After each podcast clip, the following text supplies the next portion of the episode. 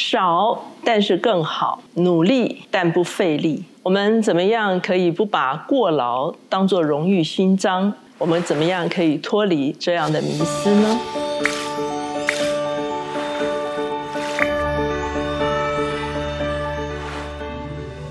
大家好，我是乔美伦老师，每周一次在乔氏书房和大家见面。今天我们的单元是快闪新书，今天我们所介绍的这本书就是《努力但不费力》，它的作者是格瑞格麦基昂。他有另外一本畅销书，就是少但是更好。那这一本书呢，在全球有一百万本以上的销售量。借着这本书，展开了很多的演讲、很多的座谈、很多的教学，哈，推广的就是他书中所说的专准主义 （essentialism），怎么样把一些多余的东西除掉。他为了推广这个观念，反而自己越来越忙，哈，所以呢，他就想到一些概念。而且呢，他开始调整自己，然后他就写成了今天这本书，努力但不费力哈。所以呢，他提出来了三个步骤：第一个是不费力的状态，第二个是不费力的行动，第三个就是不费力的成果。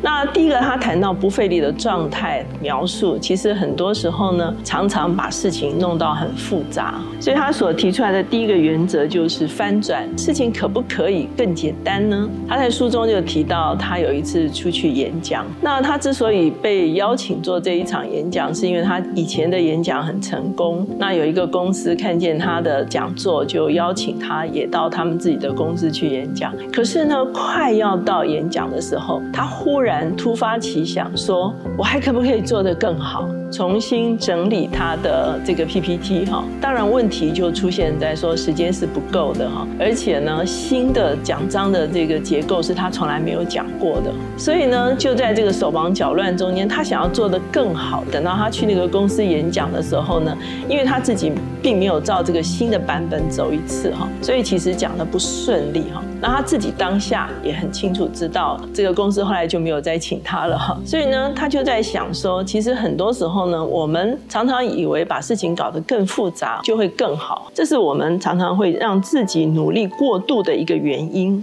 第二个呢，就是说不费力的这个状态中间，我们是不是可以把我们手中所做的事情变成是一个有趣的事情，自己在做的时候都可以享受的事情？第三个，他讲到的原则是释放，就是放下的力量。我们处在一个紧绷的状态，或者是过度努力的状态，是因为我们心中有很多的跟人的过节啦，或者是一些不饶恕的事情啊，或者是对自己不满意啊等等这些东西，往往会让我们自己卡关。所以第四点，他就提到说，如果要进入不费力的状态的话，是需要有充分的休息哈。那第五点，他就提到察觉哈。所谓察觉的意思。就是说，哦，很多时候我们在一个状况中间，其实我们看不见全貌，所以呢，我们往往用错了力量。他特别提到啊，一位篮球名将哈，史蒂芬科瑞哈，他其实不是非常高哈，可是他有一个特质哈，他的特质就是他常常可以洞悉全场，所以呢，他会最最准确的传球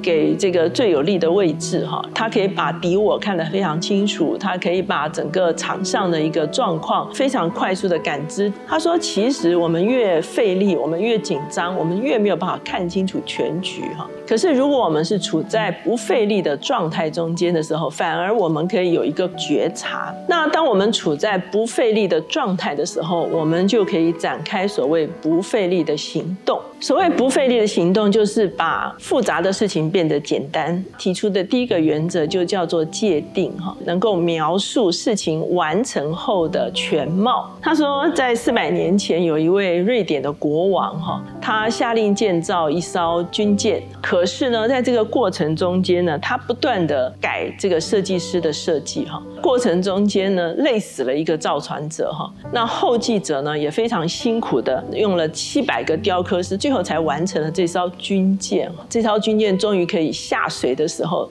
在五十分钟之内，这艘军舰就沉没了哈。这个国王在设计这个军舰，其实他并没有一个终极的目标。哈，这艘军舰究竟要完成什么？到最后呢，这艘军舰是不堪负荷。所以呢，如果你能够界定这件事情完成之后应该是一个什么样子的面貌，是非常好的。那除了界定之外呢，第二个就是要起跑。那其中有一个女士哈，她后来呃，就是因为整个客厅堆满了书籍哈，他就请了一个。呃，空间管理师哈来帮助他。啊，那个人进去看了以后，就觉得真的是还蛮严重的哈。对他的规划，第一步哈，就是他应该要先买一些实用的书柜哈。然后他说：“你是不是可以现在就下定？”那这个女士就说：“哦，好，那我来量一下我这个空间的尺寸哈。”那他说：“好啊，你赶快量。”然后那个女士就说：“哦，我找不到我的尺。”彼此看了一眼，就开始。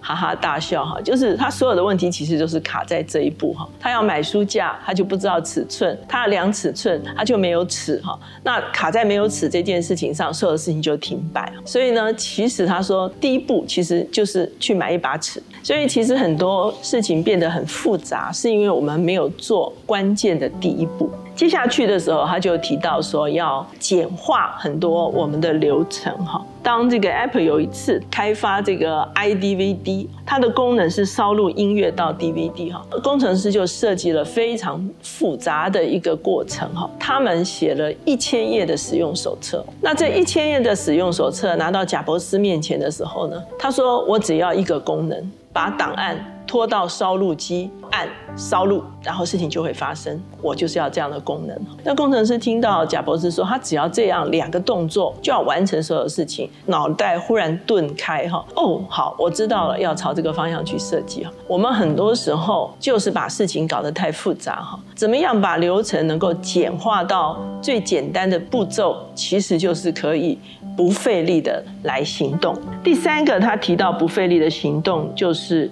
推进的勇气，哈。他特别讲到皮克斯他们在发展他们的动画的过程中间呢，他说其实他们很多的主角刚开始的时候其实都很丑，可是他们就是在不停的做、不停的做、不停的优化的这个过程中间呢，导致他们最后出品的主角呢，其实都非常有吸引力哈。现在在业界最流行的一个说法就是快快做、快快错、快快改。那第五个，他就讲到说这个步调哈，稳定的前进。那他特别提到说，在一九一一年的时候，有两支队伍哈。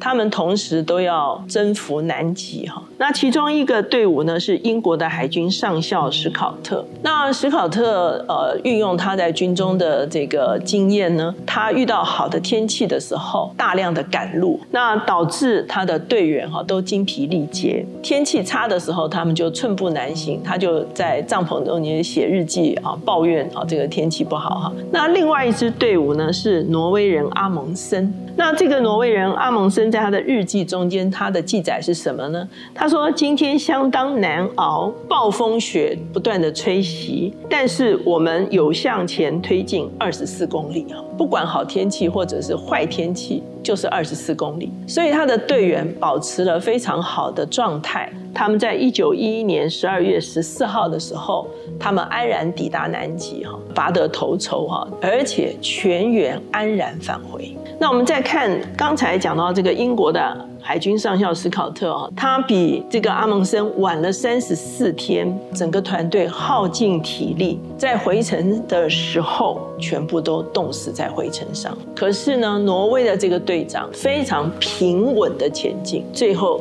就是一个达标哈。第三个呢，就是来到了不费力的成果。他认为所有的成果包括两种类型，第一种是线性成果，也就是做一次得到一次的成果，所以下一次做。你还是要再做，然后再得到成果。那第二种的成果叫做剩余成果，就是做一次之后就会不断的有成果出现。接下去他就谈到说，那你怎么样做可以用最小的努力来获致最大的成果呢？他提到几个原则，第一个是学习哈，也就是说，很多时候我们其实是站在别人知识的根基上面，所以我们需要善用。其他的资讯跟知识啊。我们不要认为所有的事情我们都要自己重新开发哈。那他认为阅读啊，或者是求取新知哈，其实是最大的杠杆活动。第二个就是要集众人之力哈，也就是说不是你一个人在那里埋头苦干哈，你要懂得啊用人。那第三个呢，他是讲到自动化，做一次哈，其实呢就会有连续的成果。那第四个呢？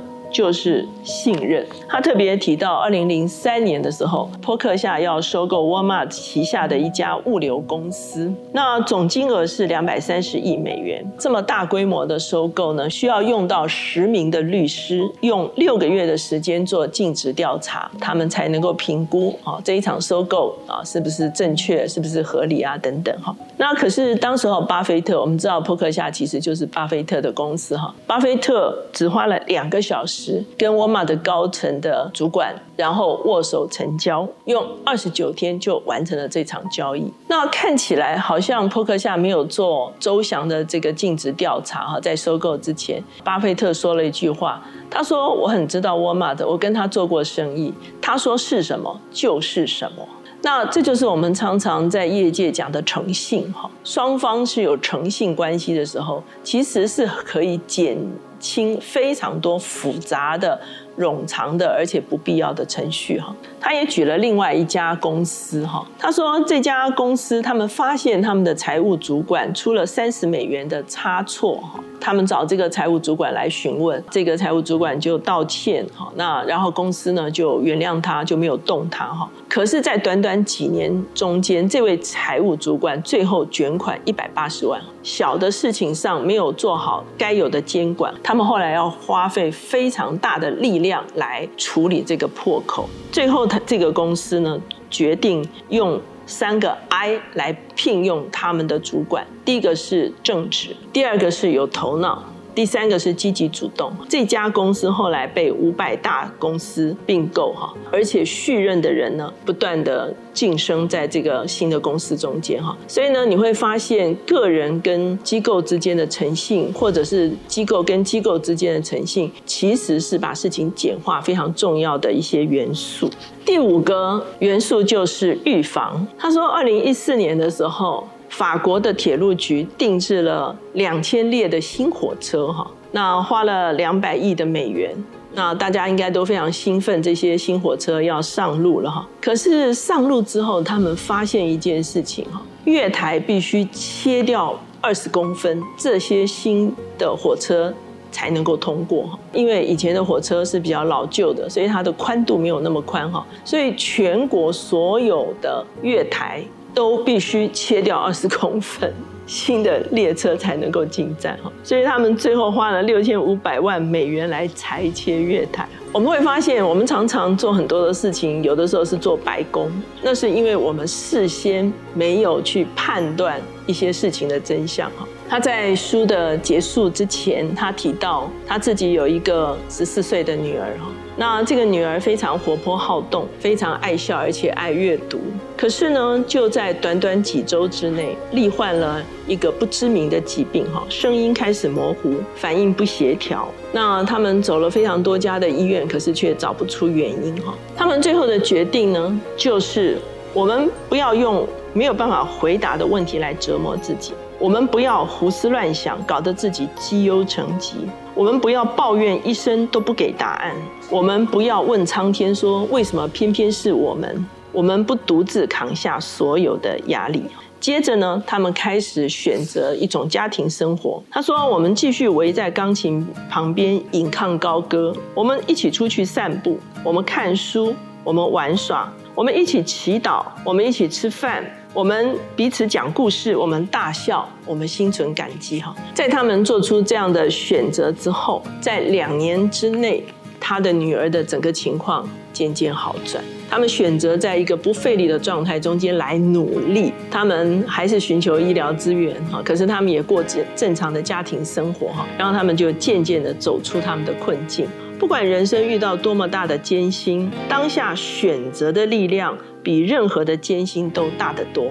其实我就想到，在《生命记》三十三章二十五节，曾经有一段经文说：“你的日子如何，你的力量也必如何。”无论我们遇到什么样子的困难，我们可以努力。